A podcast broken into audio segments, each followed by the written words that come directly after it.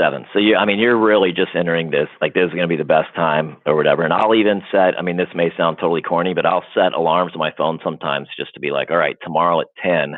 If it's the weekend, say it's like Friday night, I'll set an alarm for like Saturday at ten because I know by that time I'll be like yelling at one of the kids and just to like chill out and take somebody on a bike ride or whatever because it it in the heat of it it's pretty tough, right? But